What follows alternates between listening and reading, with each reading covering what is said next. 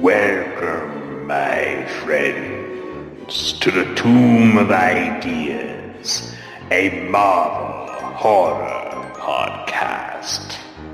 I am the tomb's proprietor, Headstone P. Gravely, and here I are two captive hosts, Shrey Lawson and James Hickson. Welcome back, Tomb Believers, to Tomb of Ideas, a Marvel horror podcast. I am James Hickson. And I'm Trey Lawson. Trey, did you go to the library recently? Well, no, because we're still trapped in this tomb, but stuck behind the long boxes, I found this weird old book. I can't really read much of it. It seems to be in a language I've never seen, but do you want to take a look at it? Trust me, I have plenty of experience from weird old books found in ancient tombs with creepy covers and all that. It is an excellent idea to read from this. Okay, well, here you go. Let's see. Table of contents. Chapter... Oh, hold on. That's boring stuff. Hold on. Let's flip through. Zibidu Nigadai Shankadi Moksa Dema Dena Zop. Stop laughing at me, Trey. Whoa.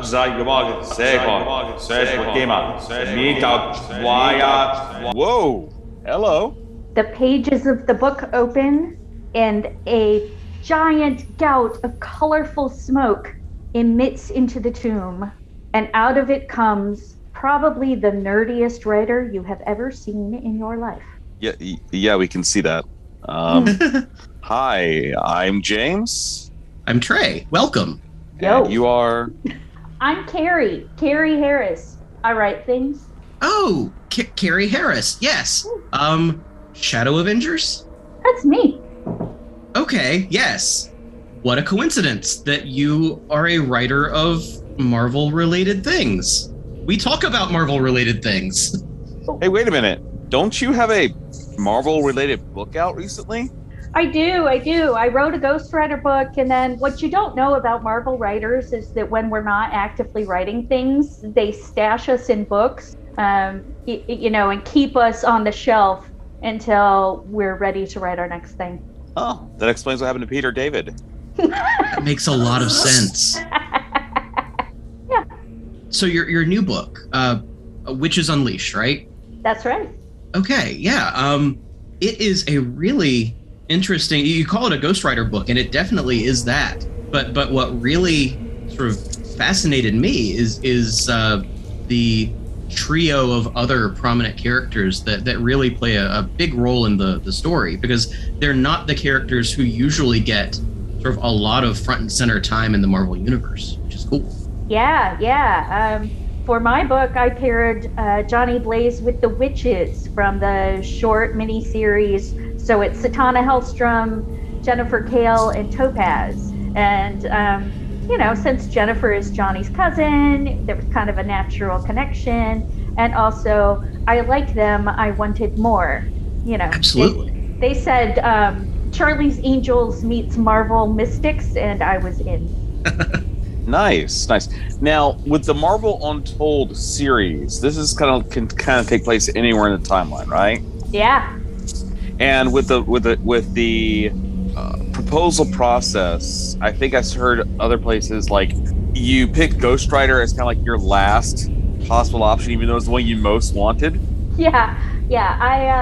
I've done a few books for them now, and they ask you usually for 3 pitches at a time, and they picked my last one when I did X-Men. So I thought, okay, the one that I want, I'm going to put that one last. And it worked. And you're a huge X-Men fan, right? Yep. X-Men were my first superhero comics. So way back in the 80s, when everything was in black and white, as my children would say.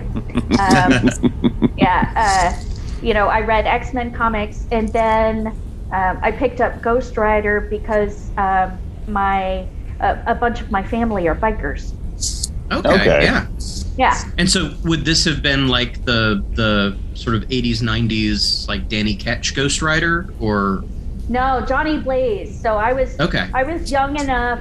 Well, I'm old enough now. When I was young, it was Johnny. Awesome. Yeah. Well, that's very, that is based on where we're at in our reading. That is the Ghost Rider we are most familiar with.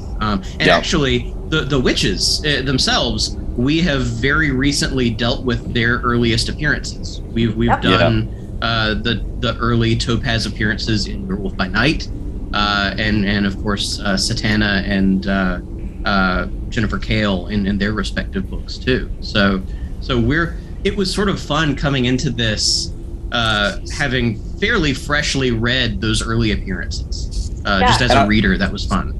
I was actually a bit surprised when I saw Topaz in your book, because she's very different in her modern incarnation than she is in her earlier appearances. She's a little blonde girl, and that makes no sense for her origin story, but... Yep. All three of the characters really change quite a bit, throughout the timeline, but I think Topaz is the most dramatic, but also she just has these giant gaps in her backstory, which are fun to play with.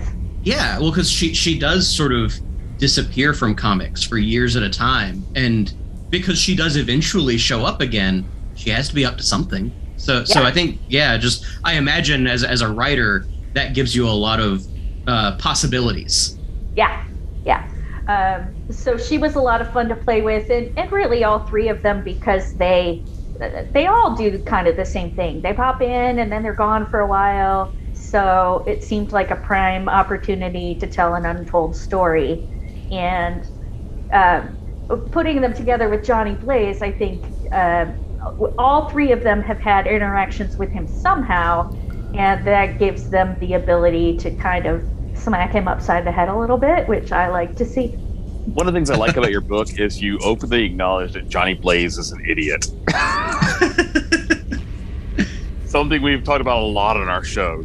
He is someone who very rarely immediately lands on the best possible decision.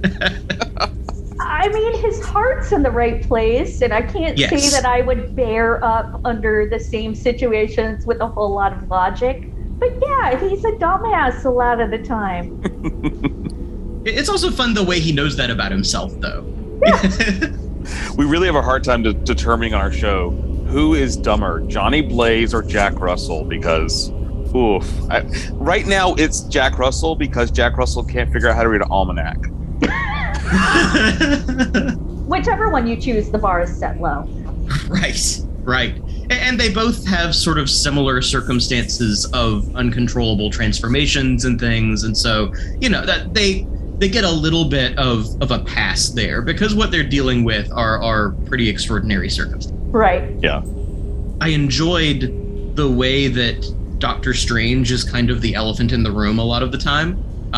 As going back to that miniseries you mentioned, he is the one who puts the witches together originally, but they all kind of have a lot of baggage with him. And then Ghost Rider does too, both from comics, but also in sort of the story that you tell. And so I was wondering whether that was something that you thought about in the writing of the book. Did you consider bringing Doctor Strange in as more of a presence, or did you just want him to be this sort of background influence? I think given the plot, since it's a mystical threat, you have to consider, and since they know Doctor Strange, you have to decide either he shows up or he doesn't. And if he shows up, then he takes charge. Right. At that point, it's not a Ghost Rider book anymore. Yeah. Exactly. So I very deliberately chose to set the book in the comic timeline after Johnny and Doctor Strange have had their fight. So they have a big fight.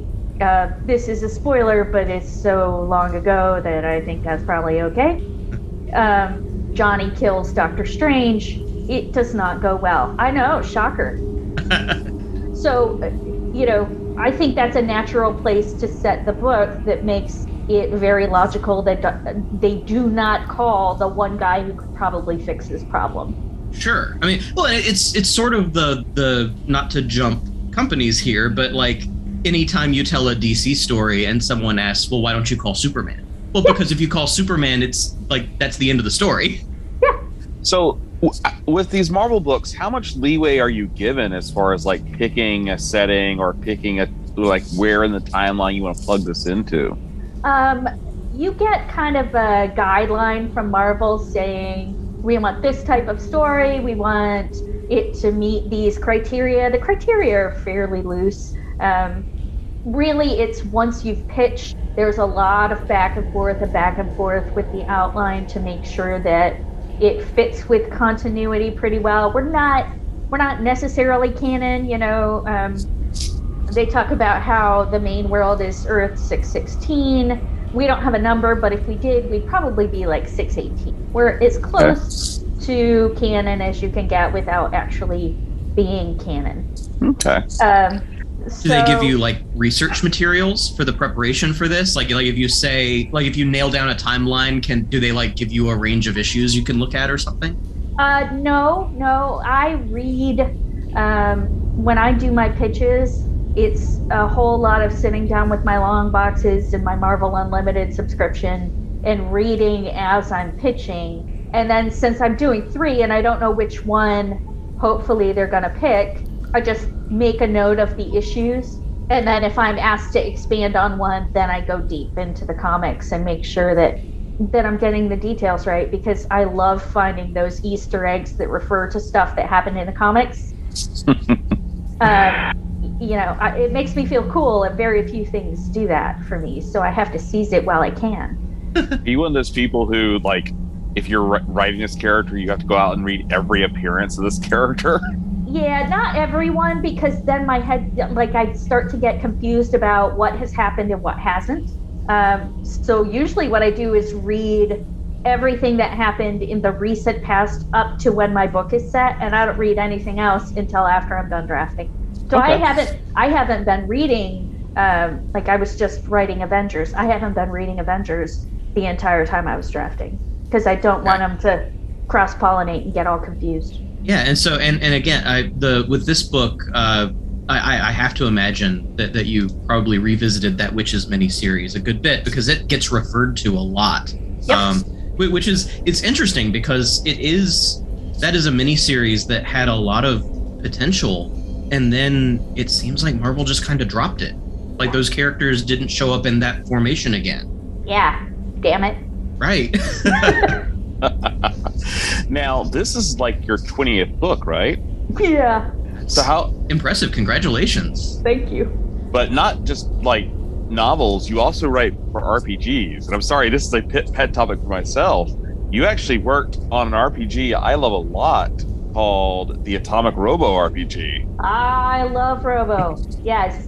Yeah, I worked in the game industry for a while as an executive. I've written for RPGs. In fact, my first paid writing assignment was way back in the day. I wrote for the World of Darkness for White Wolf. So my wife's favorite. Yeah, I am a gamer from a long time ago. That was essentially my entire college career, was gaming and skipping classes. So how is writing for something like Marvel or something like this different from writing for gaming companies? You know, there are a lot more similarities than you'd expect. When you're writing for gaming companies, you're trying to create ideas in the person's head. You know, I want to dangle a bunch of strings in front of you that make you say, I want to play that in a game. I want to play that character. I want to find out what happens in that story. And as a comic book fan, reading comics is very much like that for me. You know, I want to see more of this character. I want to see more of this story. And if I'm doing my job right, I think you should get to the end of the book and want to see more of this pairing. You know, you want to see more witches with Johnny because there's potential. Oh, you play off the three personalities so well, like, because they really do feel different aspects. It's kind of like in my opinion, the greatest three-person pairing of all time, Captain Kirk, Spock, and Bones, where they're almost all like parts of a person. Yeah. And when you bring them together, it's like they're a character together, which you did a fantastic job here with that. Well, thank you. And one thing I really appreciated about reading Witches Unleashed, and it's something I've noticed with other Marvel novels as well, is that with prose, there's an opportunity for sort of interiority in a way that the comics don't always allow, because the absence of the images means you really get to go into people's heads more. And so just that there was a lot more inner monologue with Jennifer Kale and with Topaz and Satana, and even like Johnny arguing with Zarathros like inside his head is something that you don't get as much of in a comic. And I appreciated that. Yeah. I think one of the great things about Marvel is because they have all of these different formats, each one has its own strengths. And so when I started writing them, that was exactly what I thought. Prose allows you to live inside that character's head. And I want to feel what it feels like to be Johnny Blaze and to transform. Like, that's freaking cool. Carrie, did you hear that? He used the word interiority. Yeah, beautiful. Showing off his master's degree. Yeah. Way to go, Lawson. The English teacher in me is coming out a little bit. Master Lawson, as you told me, I'm supposed to refer to you as. Well, Carrie, again, thank you so much for coming on to the show. We're probably going to return again to talking to you about the book throughout the podcast, but. Trey, I do believe it is a very special time. Oh, are we doing the thing we do? No. We have company. We've talked about this. We don't do that when company's around. Okay. So the other thing. Okay. Yeah. The hottest segment in comics podcasting. No, again, we don't do that when the. Oh, sorry. Yes. It is time. I'm getting a little worried. Should I go back in the book? No, it's too late now. You're here. It is time for House from Loose.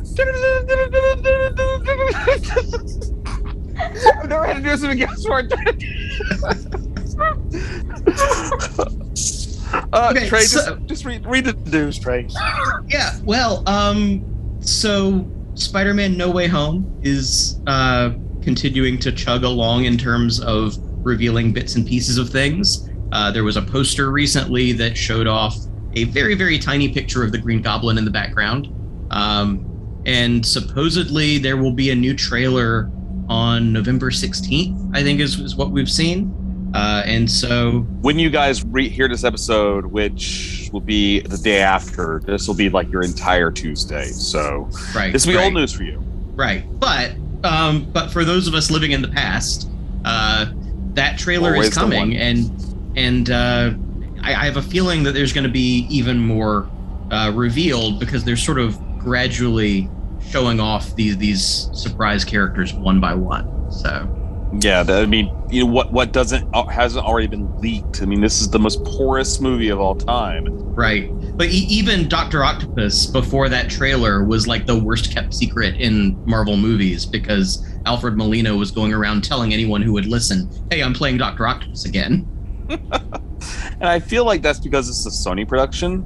And, I crap on Sony a bunch on the show, and I apologize. It just seems like, without those Marvel killer drones hanging around the set at all times and following all actors around until release date, it seems there's not as much of a tight rein on things. Possibly, although I will say, and I know that you're not a Venom guy, but the post-credits of Venom 2 are a huge surprise. And they kept that quiet. I've not even seen the first Venom, so yeah. Huh? Now, Carrie, did you have to deal with Marvel drones, or did they not extend to the pros department? The pros department, we don't have drones, we have ninjas. Oh. And they drop down from the ceiling tiles, so it's a little terrifying, honestly. But that's just to keep you on deadline, right? No, but it's also, if I say things that I'm not supposed to say, a ninja will drop down and like cut my head off. So, wow. And you guys are stuck in here with me, so don't pressure me. Right. She's got a good point, James. Okay. Moving on. Right. So Eternals just came out. Right. And Carrie, you haven't seen Eternals yet, right? I have not. I just finished drafting, and so I am now in my week of read all the comics, see all the things. Are you an Eternals fan? I'm looking forward to it. Yeah. Because I will say, and I was sort of very much on the record about this, in comics, I'm not an Eternals guy. Like, they're not my thing. But I will say the movie does a very good job of making you care about these characters that never seemed to me to be central to the Marvel Universe. It is kind of a weird offshoot kind of thing. So I'm interested to see what they do with it. It's Eternals have always been weird for me because it's Jack Kirby's third attempt at writing an ancient civilization that's been hidden away for centuries and introducing them into the universe. Of course, his first attempt was the Inhumans. Right. His second attempt was the Fourth World at DC. And then he comes back to Marvel, and instead of jumping back on Inhumans again, he wants nothing to do with Stan Lee, so he decides he's going to do the Eternals instead, which is going to be completely his own thing. It's interesting. Yeah, the sort of publication background of it and the motivations are honestly more interesting than some of those original comics. If I'm being honest. Although I will say the Jack Kirby artwork with the Celestials is gorgeous, and I will always go back to them for that reason. The visuals of those cosmic Marvel books are great. But because you haven't watched it yet, Carrie, we're going to return to some spoiler talk about Eternals later on in the segment. Right. We also got some new looks on Friday at Moon Knight, She-Hulk, Ms. Marvel, and Secret Invasion. Yeah, all Disney Plus series that are coming up. They did sort of a sizzle reel as part of their presentation that gave our first looks at some of those series. I'm a big Moon Knight fan. He's one of my favorites. Speaking of characters that are kind of dumbasses, Mark Spector is not always the brightest bulb, but I love him anyway. I thought you were going to talk about She-Hulk. That's dangerous. Don't talk about She-Hulk. No, She-Hulk is great. She would hunt me down, beat me up, and then somehow legally make it my fault in court. And rip up all your comic books. Don't forget that burn cover. I would rip up your X-Men comics. I would read that comic. I really would. Just She-Hulk beating on internet trolls. That's a fantastic. Right. Yes, that is a great comic, actually. And then making it their fault in court. Yeah. Take them to court. Like the litigious part is what makes it She-Hulk. Yeah.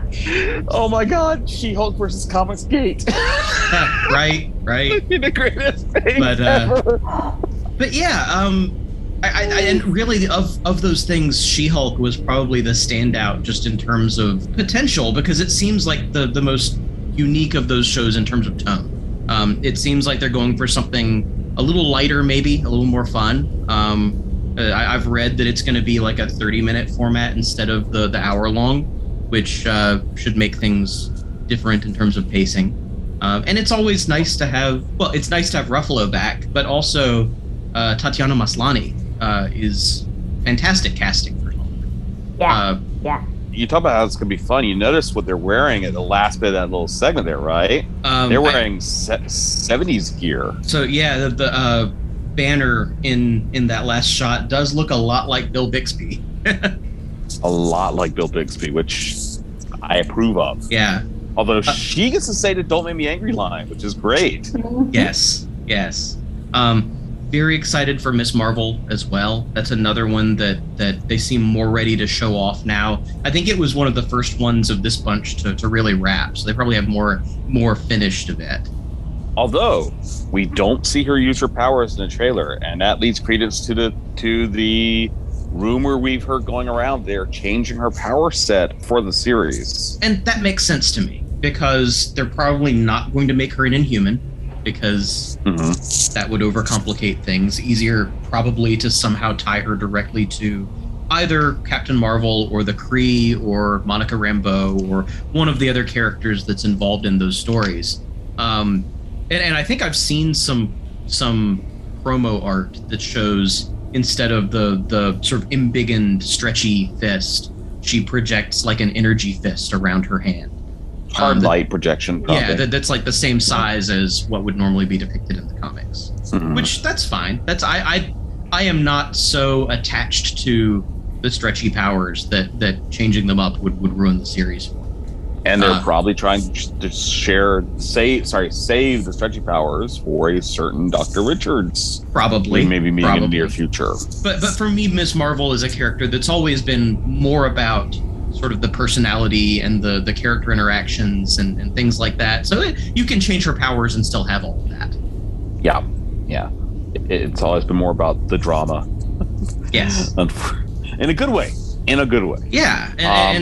And sort of letting her be a young person of color, sort of dealing with different issues than a lot of the other superheroes that star in their own books and shows tend to face.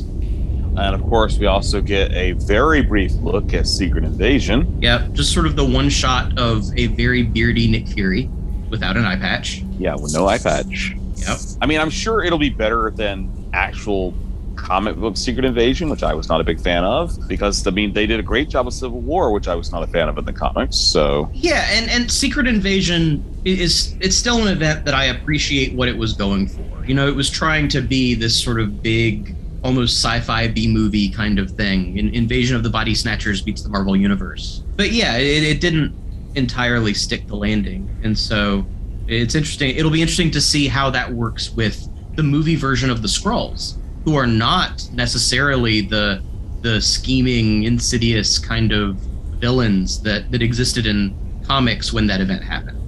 No, they're not. And of course, there is also some obscure character. I think they got the guy from the new Star Wars movies to play him. It looks a bit lame. I'm not sure if there's any fans of the character. He's called, I think it's Sun Jester. You know that's not right, James. James, you know that's not right. Is it Sun? It's Sun Jester, right? James, it's Moon Knight, and it's Oscar Isaac, and it's going to be awesome. And people are making fun of his voice. But I'm pretty sure that voice is just one of the personalities, and it's going to be awesome, and everyone just needs to calm down and wait for more footage. Carrie, I don't know if you know, but Trey is a rather large Moon Knight fan. I've gathered this. Yeah. We also get some newly announced shows, including, I think, 3 different animated projects. Yeah, there are 3 Disney Plus animated series coming, which is cool because that's something that we've not gotten as much of in the Disney Plus shows. They've really emphasized live action for the most part, but it's Disney. Disney is good at animation. They should do more of this. Yeah. What If was excellent. It was. They've announced Spider-Man Freshman Year, which purports to share the MCU origin of Spider-Man. Right, it's going to fill in that gap between whenever he got bitten by the spider and when Tony Stark showed up at his door. Which is great, because we'll finally get an MCU Uncle Ben, and he could look just like Uncle Ben's supposed to. Well, he probably won't, actually, now that I think about it, because... I mean, he should probably look like someone who would end up with Marissa Tomei.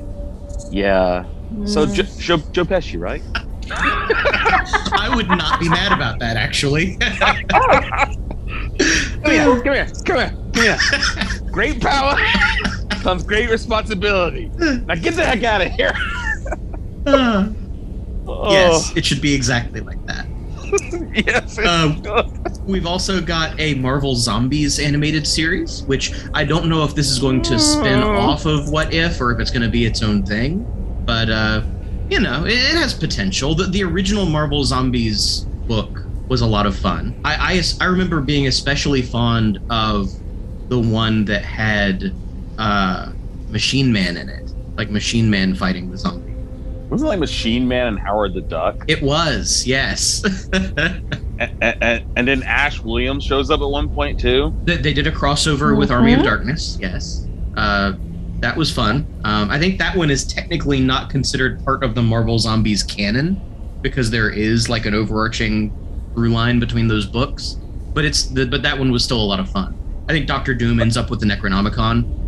I mean, how much would you pay to have animated Bruce Campbell show up in the series? Sure. But I would also want him to meet the various Bruce Campbells from the Spider-Man movie.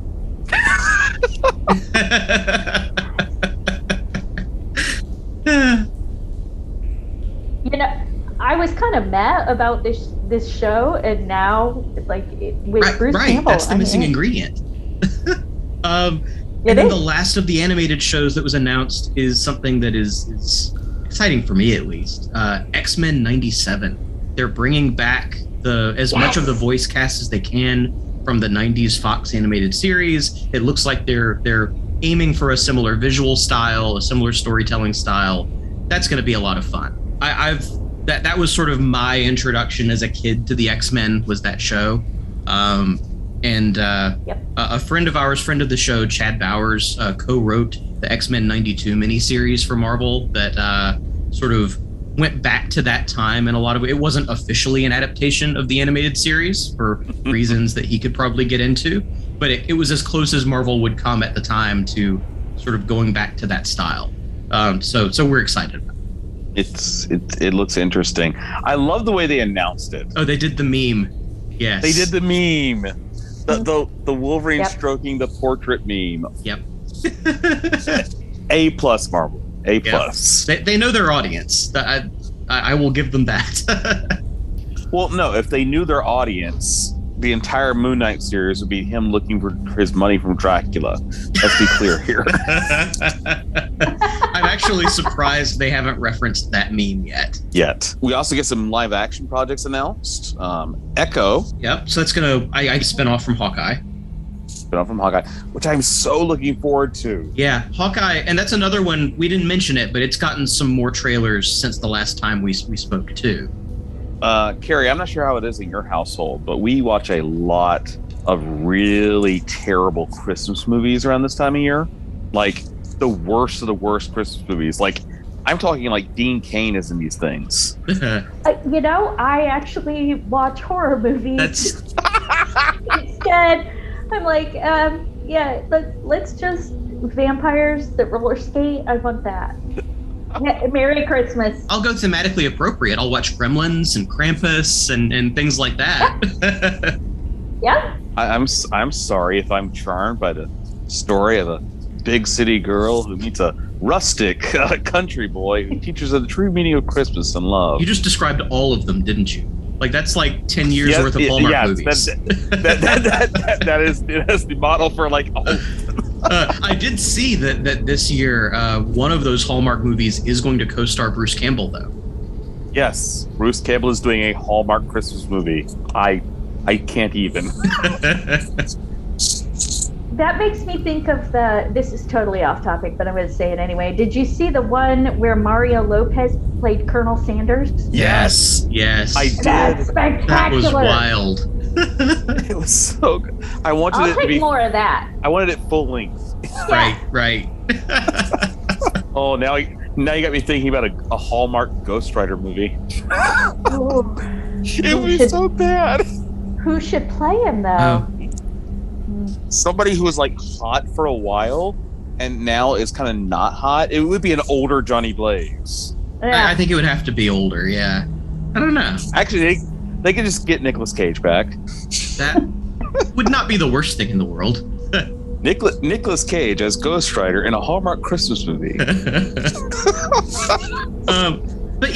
think what you were getting at is Hawkeye being a Christmas story is sort of a nice, refreshing, seasonal kind of thing. Yep. In the mode of like Die Hard or something. Yeah, exactly. And of course, we're also getting Agatha. House of Harkness. That's going to be awesome. It's going to be so awesome. And Agatha all along better just be the theme song for every episode. Like I imagine it's it's called House of Harkness because of the Harkness family. Mm-hmm. So I can't wait to meet her cousin Jack. I think that's a bad Doctor Who joke. I don't know about bad. I mean. I could do with more John Barrowman. Sure. Yes. I think we all could. Anyway, I do think, Trey, that does it for this segment of Hellstrom Watch. Yeah. So we should take a quick break and we will be back to discuss Ghost Rider number 8. Right after these messages. You said I was a liar. I'm not. People think you are good, but you are bad and hard-hearted. I'll let everyone know what you have done. I am a free human being with an independent will which I now exert to leave you. To marry you would kill me. I'm a badass woman. What's wrong with that? Can't hold me back. Yeah, I'm a badass woman.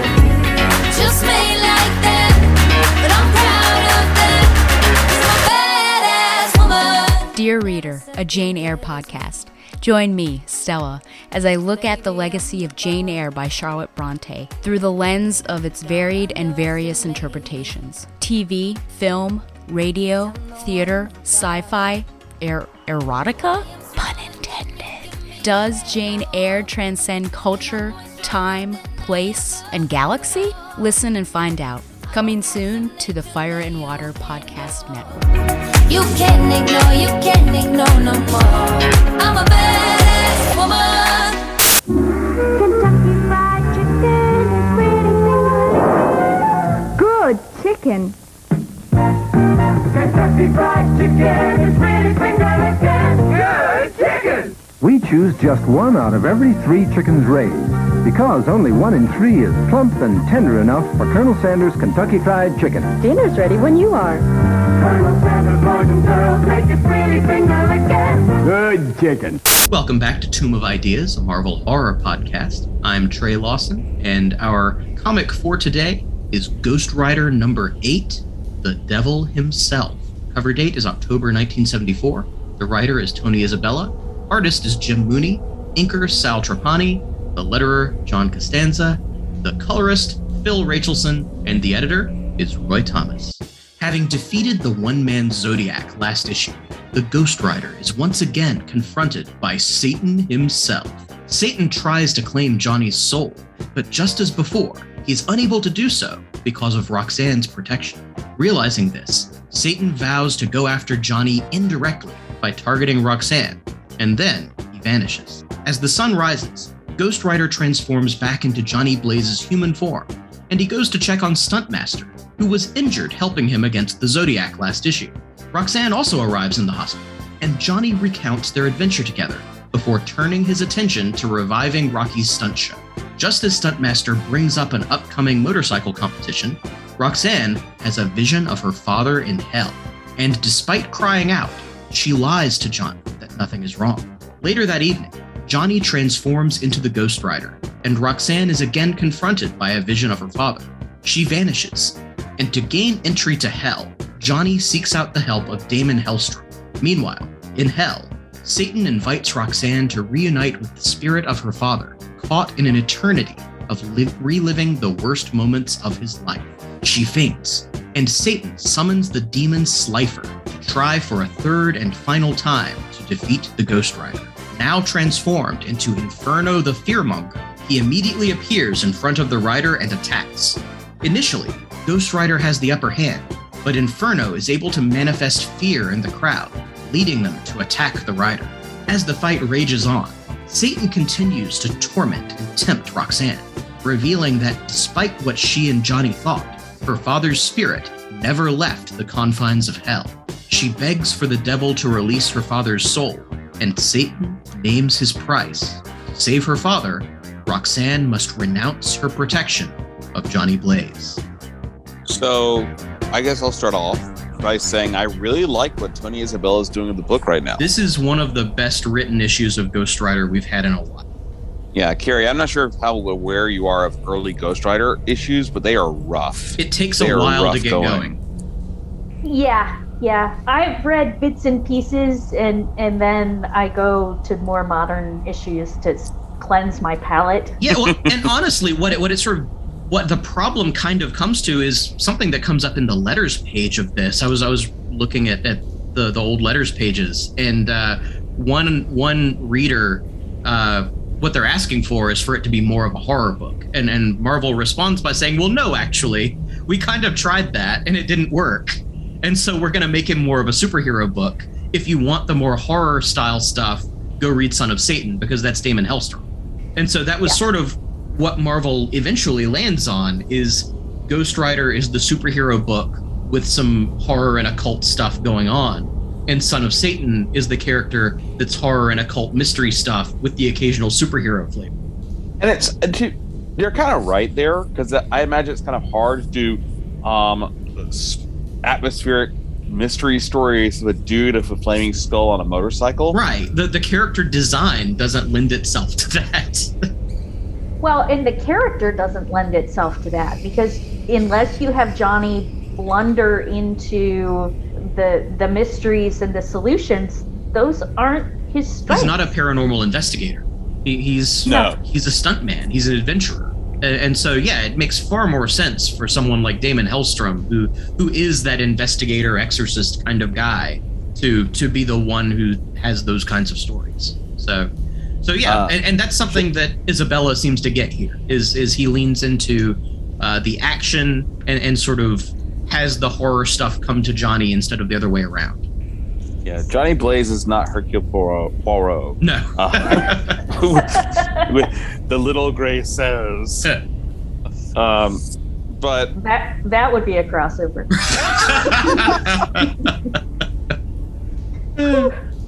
Well, obviously you've got your next Marvel book set up perfectly. Thank you. Just put it last on the list, and it'll work perfectly. I also thought that the Satan character seemed cleverer than he had in past issues. That this actually feels like a satanic plot, that it's built around misdirection and temptation and sort of the roundabout way of getting to what he wants, as opposed to previously Satan would just sort of show up and look cool because he always has that sort of like heavy metal rock album cover appearance, but he's just sort of there throwing fire at everything. Yeah, here he looks a bit like a dude in a diaper who's painting himself red. But so the appearance is less cool, yes. But he actually seems to have a point to his maneuverings here. And the corruption of Roxanne is an interesting story. Yes, which is something we've been lacking in the book up to this point. It going anywhere. Yeah. Like Satan actually having a motive besides getting Johnny Blaze's soul. I mean, he's still trying to get Johnny's soul. It's just, he's going about it a way other than throw a demon at him, throw a demon at him. Although he does still throw a demon at him. Yes. The second time he's thrown this demon at him in like 24 hours. Yes. Yeah. And that's probably the weakest part of the story is when the same demon that we've been dealing with all along just shows up again in a different form. Like he's transformed, but this is what, the third time? And it might be the third time in like 48 hours, actually. Right. These Ghost Rider books tend to go one right into the other. There's not a lot of time gap in between. And I think that's part of that is a limitation placed on it by its initial conceit that he turns into the Ghost Rider every night. Right. They kind of feel the need to show every transformation. And so you have to see every single night. Yeah. And I mean, even like Jack Russell gets a month's break in between. Right. You do have to feel really bad for Johnny here. I like what's going on with Roxanne here. She is something beyond the victim, and we actually get her a little more participation from her, and we see that she is capable of being tempted or corrupted, as it were. Up to this point, she's kind of. Well, the purity of her soul, which in those first issues was kind of her whole reason for being there, was this kind of intangible thing that was just taken for granted. And so this story is changing that. It's sort of giving her agency, and by giving her agency, like making that sort of status of her soul a more interesting part of the plot. Mm-hmm. Carrie, I don't know about you, but we like it a lot when our female supporting characters have a role in the book besides being the hostage. Oh, heaven forbid, yeah. And Roxanne is a strong character on her own, right, even though everybody keeps calling her silly. I rolled my eyes every time. Yeah. No. Like this guy who just met her is just calling her a cute filly, and I'm like, ew. Right. Ew. Yeah, right. Yeah. Welcome to the 70s. And the thing is she's supposed to be good on a bike too. Like she could do some of this action adventure stuff too. This is true. I mean, the one thing about it though is like, why does she lie to Johnny if she's so pure of heart and has this inner strength? The fact that she lies to him and the fact that he believes it, especially since he knows Satan is coming for her, is weird.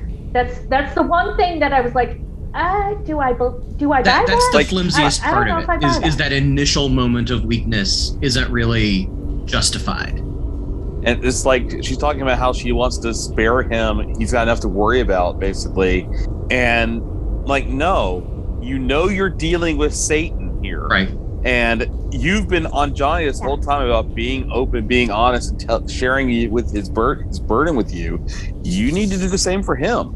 And it's just because she has to realize this is all part of some satanic plot. She's not dumb. In fact, she's definitely the smarter of the relationship. Even if she doesn't realize that right away, maybe Johnny, in that moment of hesitation, should have said, part of why I'm asking is because Satan just told me he's coming for you.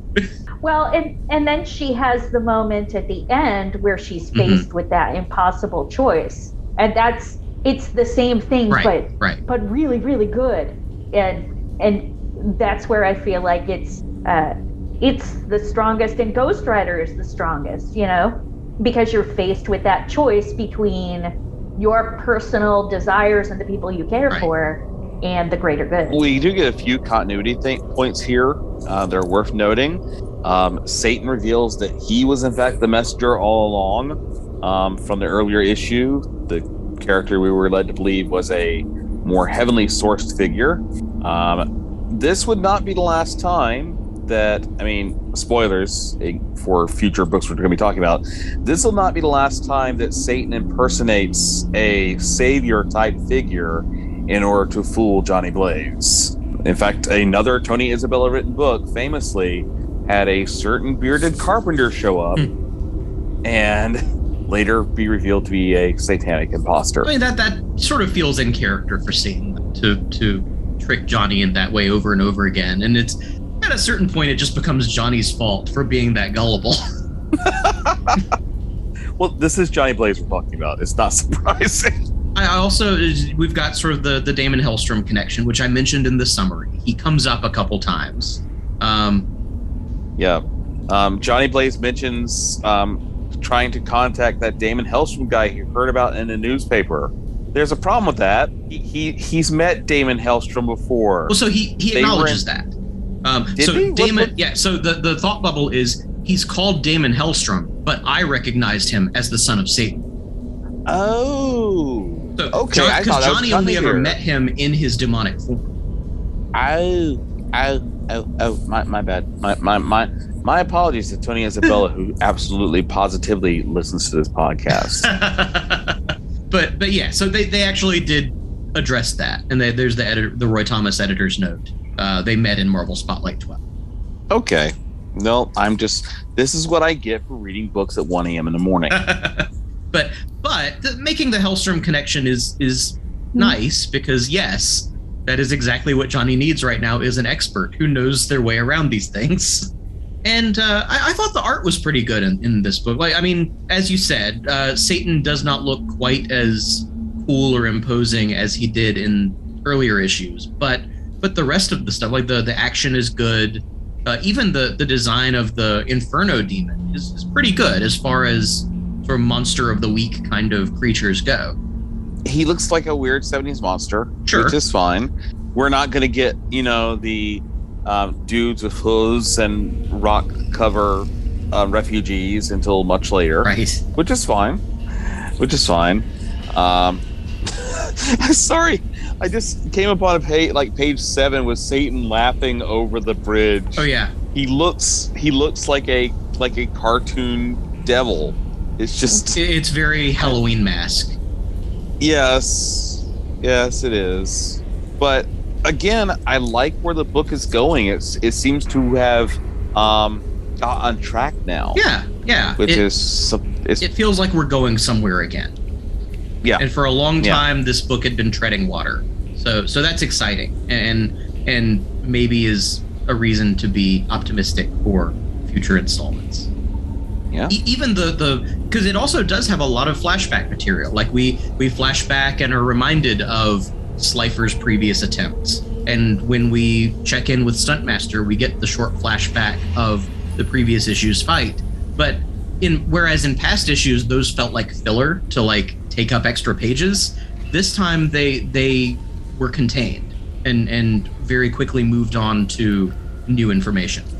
Yeah, I mean, I think it feels like of course the art style is very 70s, and from that point of view it feels very dated, just because so much time has passed and comics have changed so much since then. But the story itself feels it combines a lot of the things that I really love about modern Ghost Rider stories. You know, you have the action set pieces, which are fun, even though, you know, you've got the 70s demon in the tiny little spandex. He's kind of dressed like a pro wrestler. I don't know why they were always wearing those. Yeah. He looks like a hairy, one-eyed pro wrestler. He actually wants to see if Ghost Rider can just last 3 minutes in the ring with him. Yeah. But, you know, like, I don't think that demon is really the threat in that scene, because it's one of the...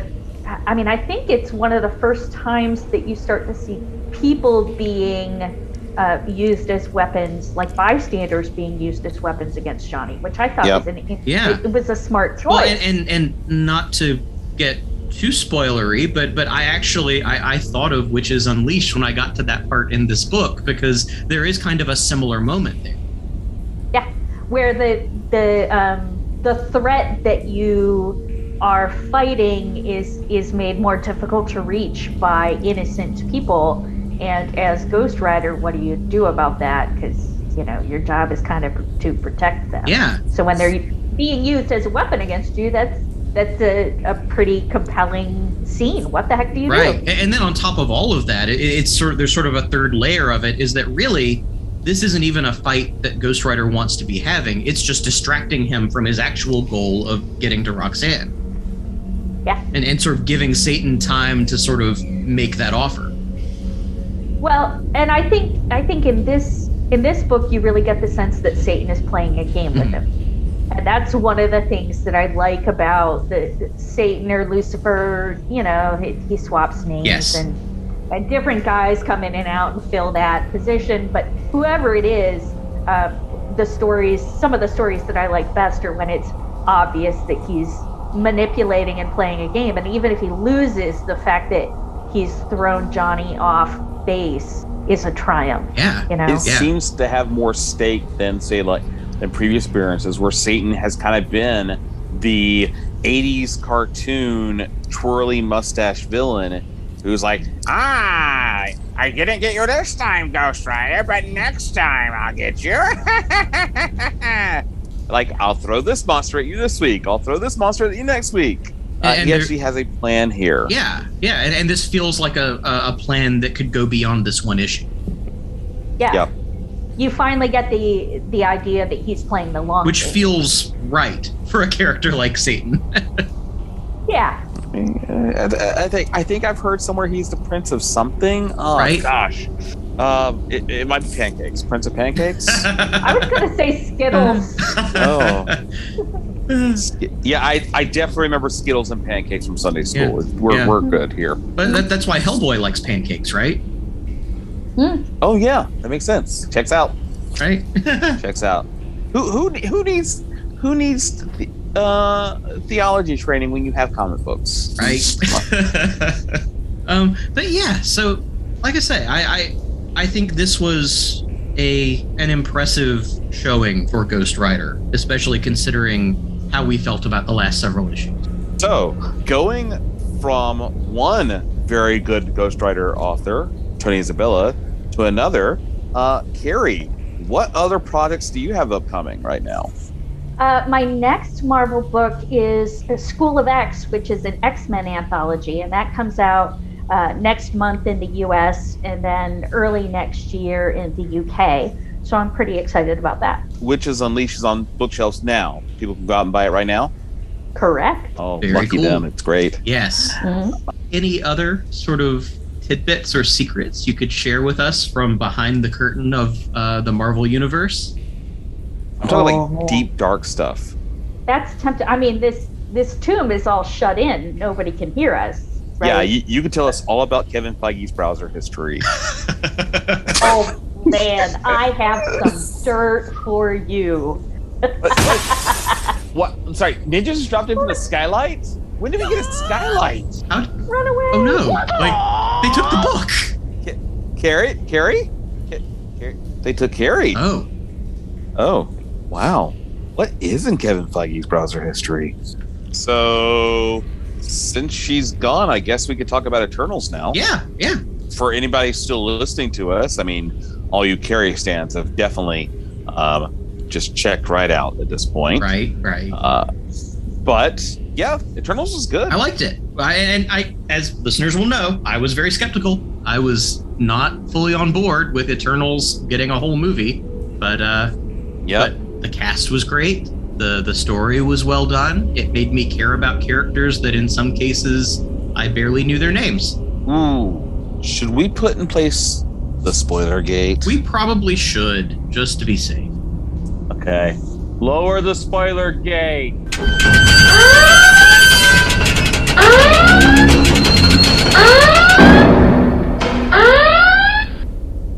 Okay. So, one of the biggest problems with previous iterations of the Eternals and things I've kind of talked about before with, you know, my problem with the Inhumans and other of Jack Kirby's ancient civilizations that come to influence mankind. Mm-hmm. They kind of get rid of that here. Yeah. Where they are basically alien robot guardians meant to guide basically population growth up to a point where, you know, they could feed a Celestial. Yeah, and so robot might not be exactly right. I have a feeling that probably something more like biosynthoid, like something like the comics version of Vision, you know? Okay. Like they seem to be organic, but they are constructed organic. I mean, we're dealing with Celestials here. They create and destroy whole galaxies. I think it's not out of the realm of possibility that they could create life. Yeah, yeah. But it actually made me care for some of them. Now, to be fair, they did pick an Eternal that I already liked, Cersei, mm-hmm. as their viewpoint character, which was a good call to make. Yes, yes. There wasn't nearly enough Dane Whitman in the movie for my liking. So I think that's deliberate. I think they want us to want more Dane Whitman. Yeah. And, of course, that's kind of hinted at with the end credits scene where we see the Blade. The Ebony Blade, which they referenced earlier in the movie. Yes, because it is not on the Eternals ship. They actually have Excalibur. Yeah, yeah. And that kind of goes to another thing that we didn't mention in Hellstrom Watch, where there's a voice at the end saying, are you sure you want to do that, Professor Whitman? And apparently it is voice, confirmed. Okay, fine. That has been confirmed as being Mahershala Ali. Yep. Got Blade. Who we already know is playing Blade, yeah. So why is Blade visiting Dane Whitman? So that actually makes sense to me. Because, they're diving into the mystical stuff, the magical stuff, and the Black Knight is in his own way a part of that. Mm-hmm. Blade technically has dual citizenship. He's a British citizen. Yes, you're right. He's a member of MI-13 alongside Dane Whitman in comics for a while. Ooh, are they going to do an MI-13 thing? That's what I was wondering. Is that why we're talking about Henry Cavill as possibly playing Captain Britain? I'd be here for it. Oh, that would be good. Mm-hmm. Oh, that would be ooh. And then bring Psylocke in as an introduction to the X-Men? Potentially. Ooh. And then you mentioned Henry Cavill, who has said in interviews that he wants to play Brian Braddock, that if he could play a Marvel character, that's who he'd want. But I mean, it makes sense. Yeah, but isn't that kind of him playing the same character over again? Not quite. I think Brian Braddock is distinct from, say, Superman. For one thing, he's British. Okay. And you've got the like family dynamics of the sister and the brother who's sometimes a villain. Speaking of British Superman, even though I know he's not actually British, there is a lot of DC name dropping in this movie. Yeah, there is. So DC Comics as fictional stories exist in the MCU. Yes. Because we get both Clark / Superman and Alfred name dropped. Yes. And Batman. Yes. Technically. So that's interesting. Yeah. And actually, again, going back to the Henry Cavill thing, Richard Madden, who plays Icarus, said in an interview that his performance as Icarus was influenced by Henry Cavill's performance in Man of Steel. Well, yeah, that makes sense. That makes sense. Now, we should talk something about here, and again, we're in spoiler territory, guys. Right. Yep. So if you haven't seen the movie and you don't want to be spoiled, I mean, we already pulled down the spoiler gate. We warned you, but to use the parlance of your people here, Trey, Icarus turns heel. Oh yeah, he does. It turns out he's known all along that the Celestials want to use Earth as a celestial incubation unit, mm-hmm. and it's trying to stop them from stopping the Celestial from being born. Yep. So that does not happen in the comics, I don't think. No, he's, until I think fairly recently, he was still around as an Eternal. I think he currently is dead. I like the way he took himself out in the movie. Oh, by flying too close to the sun? Because he's Icarus? Yes. I loved it. It was on the nose, but I loved it. A little bit on the nose. In fact, my 11-year-old child watching the movie with me called it out. I'm like, okay. All right. I also thought Sprite was a fascinating character. So fascinating. Made way more compelling than the version I've read. Again, we've not read many Eternal comics because, honestly, we sleep fine as it is. We don't need any sleep aids. Although I think probably of the Eternals, I really liked Festos, and I really liked Kingo. Mm-hmm. Even though Kingo was great. Even though it was kind of a chump move to just nope out of the third act altogether, because he basically says, "I'm not going to fight for you, but I'm also not going to fight against you," and he leaves. Yeah, it makes sense. Like in terms of character motivations and where the characters are at in that moment, it makes sense because he is in fact sympathetic to Icarus's position, but he also does not want to fight his family. Yes, but I kind of call bullshit on the him being willing to just let all these billions of people die, considering how he gets so upset earlier that, you know, all these people on his movie set about shutting down the production. Yeah. Depend on him and his own valet he seems really close to. So I'm not sure I buy him not being like, we have to protect these people at any cost. Yeah.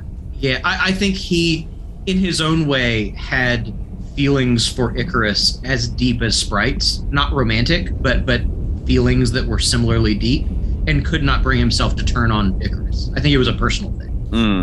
I mean, Cersei did it. I know. Come on, Kingo. Anyway, I loved his valet in the movie. Oh, he was awesome.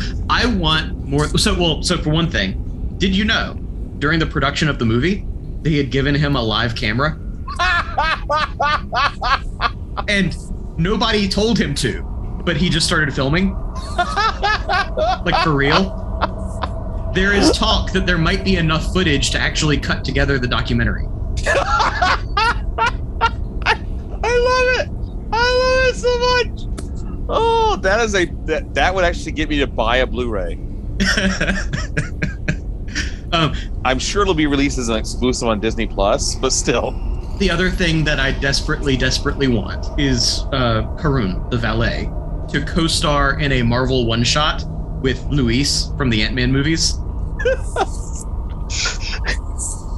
We really do need to get like the VIPs of the Marvel movie supporting characters together. Him or Happy Hogan. I mean, you could call them MVPs. You could also call them the MCU Second Bananas Club.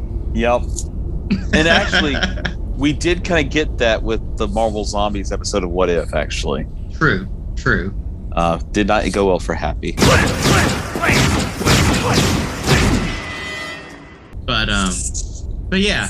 So the valet was awesome. He was great, and like was so able to move between humor and like dead serious like pathos. You know, like when he very sincerely thanks them for everything they've tried to do before he leaves.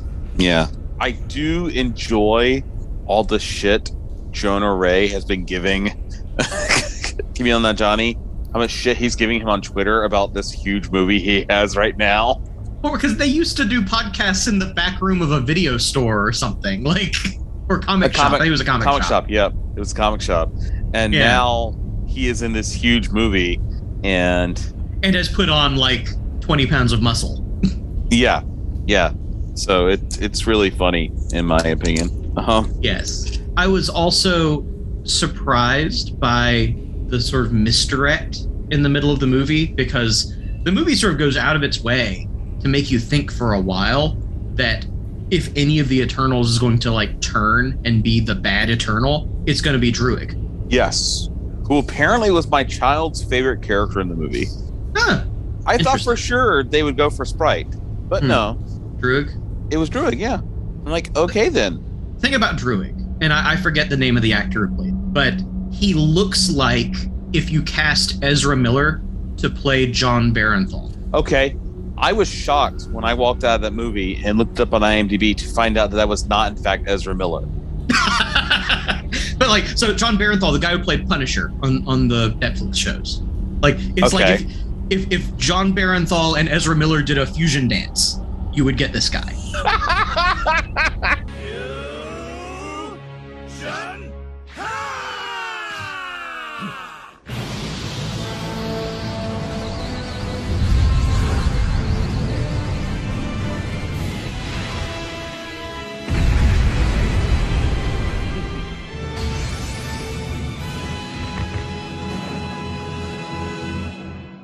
Figurative stuff. Yes.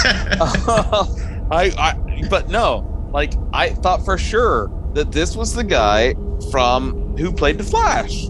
Yeah. I'm like, wow. Similar look. Really interesting that he's played two different superhero type characters and he's in this movie with the speeds here, but no, it is not Ezra Miller. No. It is Barry Keoghan, maybe? I might be butchering that because it's an Irish name. Yeah. Yeah, apparently he also has a role in The Batman coming up. In The Batman. Yep. Oh, wait, no, it's called The Batman, isn't it? It is, yes. I was thinking you were doing a Arrested Development thing. I'm like, here, go see a Star Wars. But no, it's called The Batman. It is called The Batman, yes. Yeah, there you go. He plays like a GCPD officer or something. Yeah, he was also in Dunkirk. So I've seen something else with him in it. I probably thought it was Ezra Miller. Yep, I probably thought that was Ezra Miller as well. I thought the Deviant stuff didn't really go anywhere. If I have a complaint, it's that just kind of fizzles out. No, I'm not sure which side the Deviants were on by the end of it. Like, well, I don't know that there were sides. Like, they seemed to be helping Icarus. Mm-hmm. But it just seemed to go nowhere with them. They just kind of seemed to be there because Deviants had been in Eternals comics beforehand. Right. Well, so the Deviants are there partly by necessity, that they are the previous creations of the Celestials, but that they get in the way of the formation of new Celestials, and so that's why the Eternals are there, is to fight the Deviants.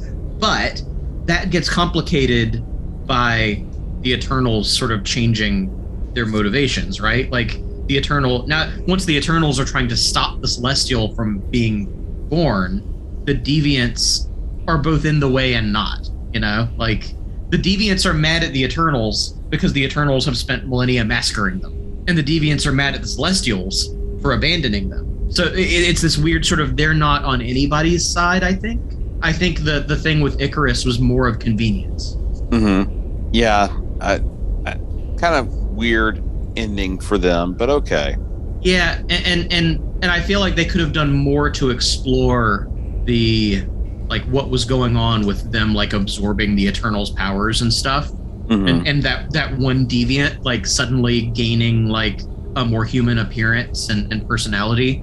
Yeah. Of course, we didn't talk at all about the other post-credit scene, or mid-credit scene, I guess you'd say. Oh, yeah. Yeah. The one with the dude, I didn't know who he was until my child told me it was Harry Styles. Right. Of course, and that we got Pip the Troll. Pip the Troll, played by the actor best known for playing TV's son and TV's Frank, of course, on MST3K. Yeah. In addition to being MODOK on television. Oh yeah, that too. Yeah. So we've got Star Fox. One of the sleaziest, creepiest characters of Marvel Comics. Please tell me he shows up here so he could show up in She-Hulk later so we could have that storyline. Oh, no. No, they're not going to do that to Harry Styles. Oh, God. But that whole storyline was so wrong. It was very bad. Anyway. I think he's also dead in comics right now. Like a bunch of the Eternals that I actually know something about, I think are currently dead. So I find it interesting that they have brought in Star Fox here, and they straight out say he is Thanos' brother. Yep. They acknowledge the fact he is Thanos' brother. Yep. So Thanos is an Eternal here. Yes. Although, don't they, like, complicate that in the comics? Like, isn't he, like, some sort of Eternal Deviant hybrid or something? Maybe. It'll be interesting to see how they do that in the books. But, I mean, he doesn't look like the Eternals we've seen so far. Right. But also, if the Eternals are all constructions of the Celestials, they can all look like whatever the Celestials want them to. True. But that'll be interesting when other people learn that Thanos was an Eternal. That'll be fun. How that's going to work in MCU. Yeah. The other thing that I couldn't help but think while watching the movie was I absolutely loved every time the Celestials showed up and we got that kind of like grand cosmic scale of the Celestials like hovering in space or whatever. But it also just made me really, really want an MCU Galactus. Well, the thing I found interesting about it is how used people in the Marvel Universe are getting to really mind-blowy shit happening. Yeah, like, so there's a giant statue in the middle of nowhere that didn't used to be there. It just popped out one day. Yep. There's a giant red being hanging in the sky overhead. Yep. Mind you, when half the population disappears into dust and then reappears... Right. your perspective on reality does kind of change. Right.